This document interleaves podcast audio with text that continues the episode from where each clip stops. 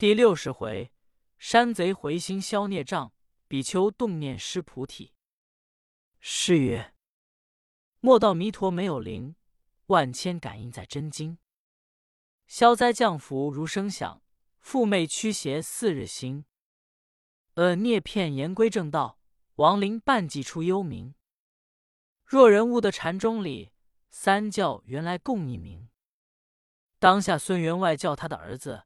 只有挑金丹的来，这三个在家正在那里讲说，敲气古怪，怎么明明白白凿成了舟，就如神力把船送上河岸。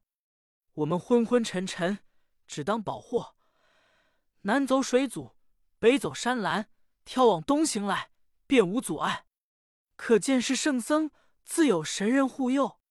像我们这不守本分为父，只为的报应，不知何日。一个说：“从今以后，我去耕田种地罢。”一个说：“你去耕种做农工，我去为客做买卖。”一个说：“我无资本做买卖，寻一个手艺作罢。”三人正说，只听得员外声唤出到堂前，他也不待三藏开口，那头便拜，把他三个本分要做的事直说出来。三藏合掌道：“善哉，善哉！小僧没有半句可说，只是保你享福延生。”员外听闻也大喜，父子们拜谢唐僧。他师徒出了员外之门，挑起金担，三藏压着马垛才走。那孙员外一手又扯住唐僧，叹了一口气，口里乌哑乌哑说不出。行者道：“员外，你又有甚说？”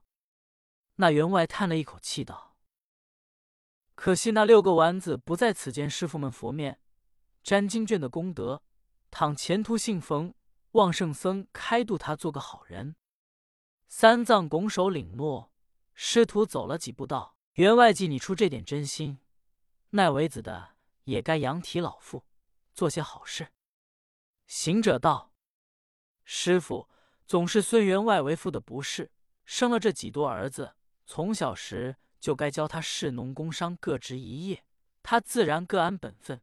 谁教他少小不教训，长大习纵了性，为非作歹。方才这三个也是师傅道力真经感应，把他们回心转意。果然云外说的有理，还有六个不在此眼见功德。师徒正讲说，只见寒风凛凛，云气腾腾，前途又是一派山路。八戒道：“西北风急，只恐天将落雪。走路只走路，管他什么眼见功德。”八戒一面方说，果然雪花飘落。但见初起漫漫飞柳絮，渐来密密散鹅毛。高山峻岭银铺顶，古木残枝玉林梢。梨花落，蝶翅飘，道路弥漫西岸高。莫道丰年人不喜，山人庇护主相劳。三藏道：“徒弟们，这等大雪，前途乃是山路，相近又没个人家，我们冒雪行程，怎生是好？”行者道：“师傅，且自宽怀，徒弟要这雪请客，情迹何难？但只是这两日风吹日晒，浑身干巴巴的，正要落些雪儿润润。”说犹未了，只见山树林内跳出一只虎来。三藏见了，道：“悟空，老虎来了，怎么处？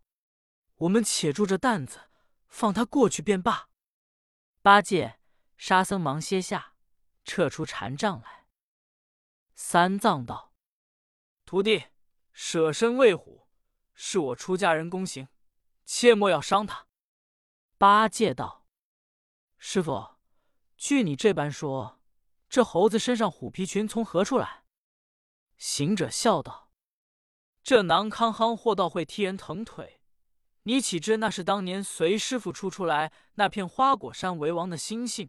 如今随师傅年深日久，取了这真金担子在身上，就要养体真经义理，安可造次伤害生灵？只是我老孙不用禅杖，自有伏虎手段。你且住脚。”待我降他。行者说罢，走进林来，上前才要去揪那虎象，那里是虎。只见一人站起身来道：“和尚，慢来！你丹柜中老老实实是何货物？快献上来，我大王们受用。”说罢，往林中飞走去了。行者笑道：“原来是捡净小贼，假以虎皮吓人。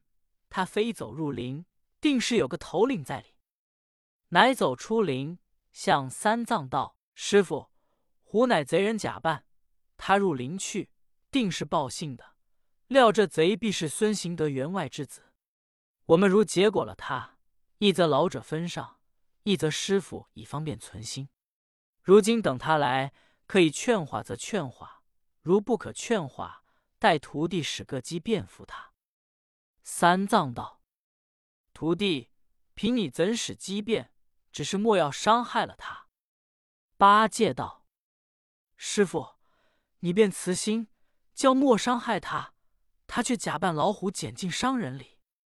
三藏道：“虽员外份上，看机会可劝化，叫他做本分，不在此捡进，可不是两全功德？”行者道：“师傅，你说的两全功德甚有理。依徒弟，这起人若出林来捉我们，师傅先把个道理与他讲，他如不依，八戒、沙僧。”你便说出员外份上饶了我罢，他又不依，你两个与他捉过灵去，我老孙自有计较。八戒道：“事便不难，只恐这贼不听员外教训。”正说间，只见林中三个头领带着无数小贼，压把扫帚，吆吆喝喝出到林间。雪又狂大，只叫和尚留下货物。三藏乃上前合掌道：“列位豪杰，贫僧是上灵山求取真经回还。这柜担内俱是经卷，那里是货物？豪杰们用它不着，放过僧家过去。到了东土客送，与你增福延寿。”只见一个头领笑道：“便是经文，我这里正是上安关僧尼，谁人用不着？”三藏道。说也不当，人子经文可是卖钱的，可是抢夺了去念的。你三位豪杰，莫怪贫僧说，人生难得，盛世难遇，正道难闻。我贫僧把个正道说与你听，及早本分，做个士农工商事业，上孝父母，下和弟兄，以乐盛时。这人生一劫不复，万劫难在。如何在这深林做逆理违法之事，玷辱祖宗父母之身？一个头领笑道：“这和尚只要利己，不顾别人。你便劝我们本分，做事农工商。且问你不耕不义，穿衣吃饭，作何事业？你今说我，我且说你，留了须发，做些本等。快把担子献上来，待我打开，看是什么经卷。”三藏无言回答，八戒乃说道：“豪杰，我僧家知你是不信三宝堕地狱的，只是你员外是我这个师兄的同宗一派，方才在你家多承员外留斋，便是你三个弟兄，也承他替我们挑金担子，送了五十里程途。你可看他份上，让了我们过山去吧。”一个头领笑道：“这和尚越发乱说，我家员外。”不施你斋，犹足信。只是我那三个弟兄更比我们狠恶，他岂肯饶你过来？闲话休提，叫小的们把那和尚们拿过来。只见小贼上前捉唐僧，被行者撤下禅杖，保着师傅，把个八戒、沙僧被他小贼拿过去。八戒、沙僧也要抡禅杖，行者忙使个眼色与他。八戒、沙僧。只得顺着贼手拿将过去，行者连忙拔下几根毫毛，变了一个孙员外。三个贼兄弟挑着金蛋，那老员外气喘喘叫挑不动。行者执着禅杖，恶狠狠地说：“老头子，你养这好儿子，拿了我挑担的徒弟去，我安得不拿你们做剃头？”那毫毛变的贾员外父子故意气哀哀道：“做了好事业，惹了取经圣僧，叫我们挑担。”只见三个头领见了，大怒起来，抡着兵器上前与行者厮杀，要抢员外。行者把身一抖，变了个三头六臂，金甲神人，手里执着宝剑，道：“你这伙贼人，如何不知敬重真经，尊礼长老，还要执兵加害？你那知我神思，且加害你家老幼三个？”贼人见了，慌惧起来，只得弃了兵器，跪在地下求饶，一面叫放了八戒、沙僧过来，只求圣僧放了他员外兄弟。行者道：“你三个要放老头子，你须替他挑担送过山岭，雪不晴，休想放你。”三贼只得满口应承，叫小的们扛抬担子。行者依旧复了原身。故意把贾员外叫他回去，却使出大力法，把担子压的那些小贼个个都丢了飞走。行者只是不放三个头领，他三个见小的都去，只得自行挑送。未过三二十里，雪已晴了。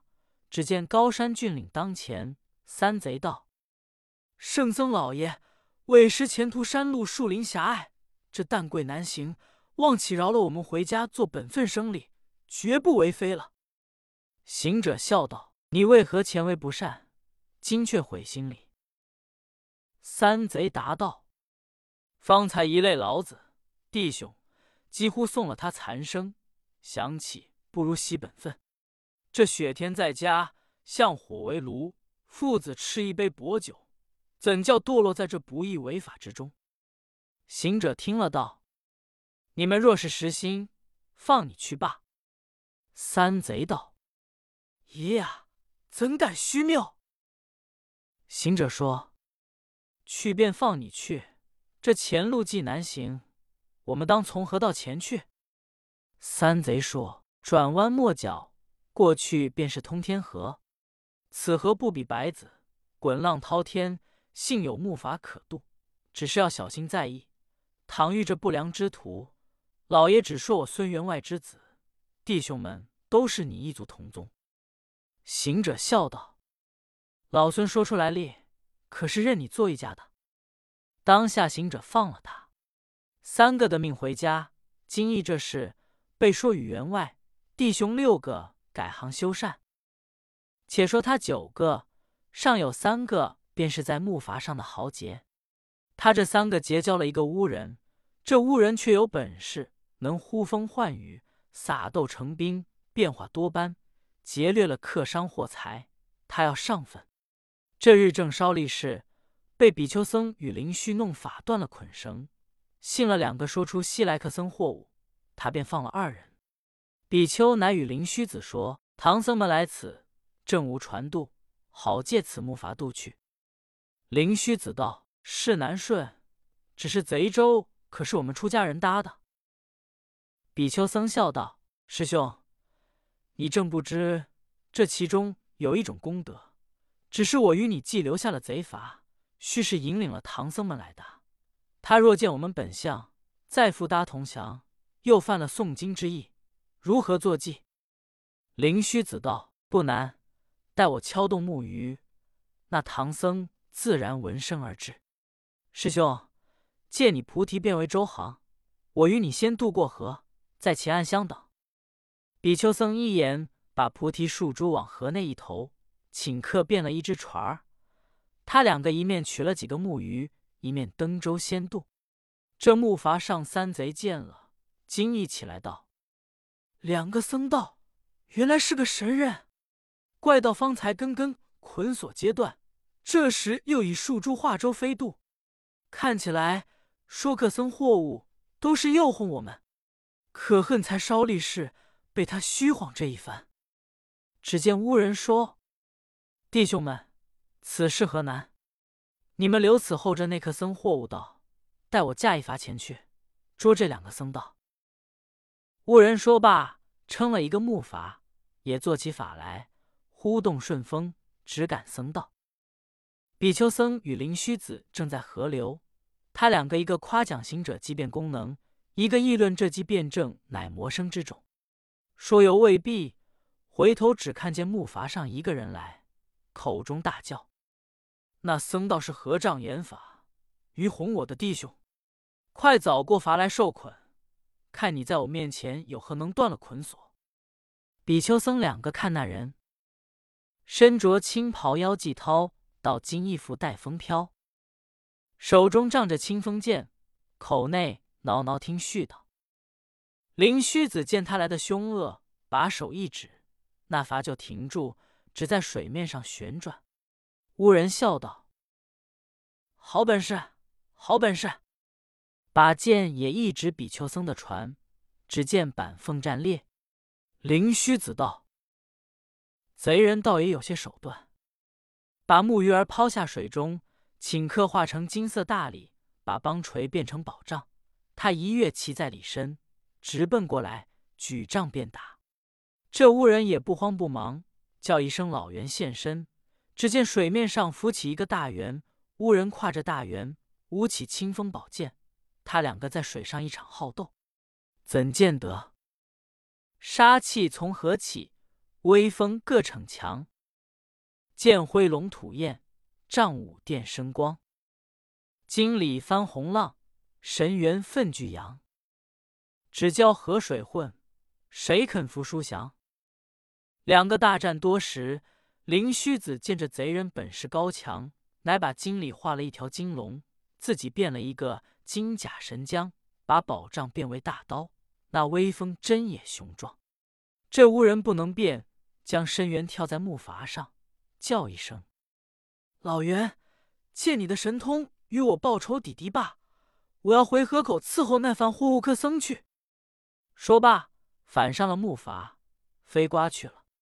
这灵虚子收了木鱼，道：“强贼，我且不暇追你，你当那客僧是好惹的哩？”正说。却不妨那老袁听了乌人说替他报仇抵敌，他却在水里一头把比丘僧周行撞破，比丘僧的菩提子粒粒落水，急急收取，被老袁抢了一粒，躲入水底去了。比丘僧与灵虚只得登了河岸记忆。比丘僧道：“这贼人何有此法术？忽动老袁，欠了我一粒菩提子去。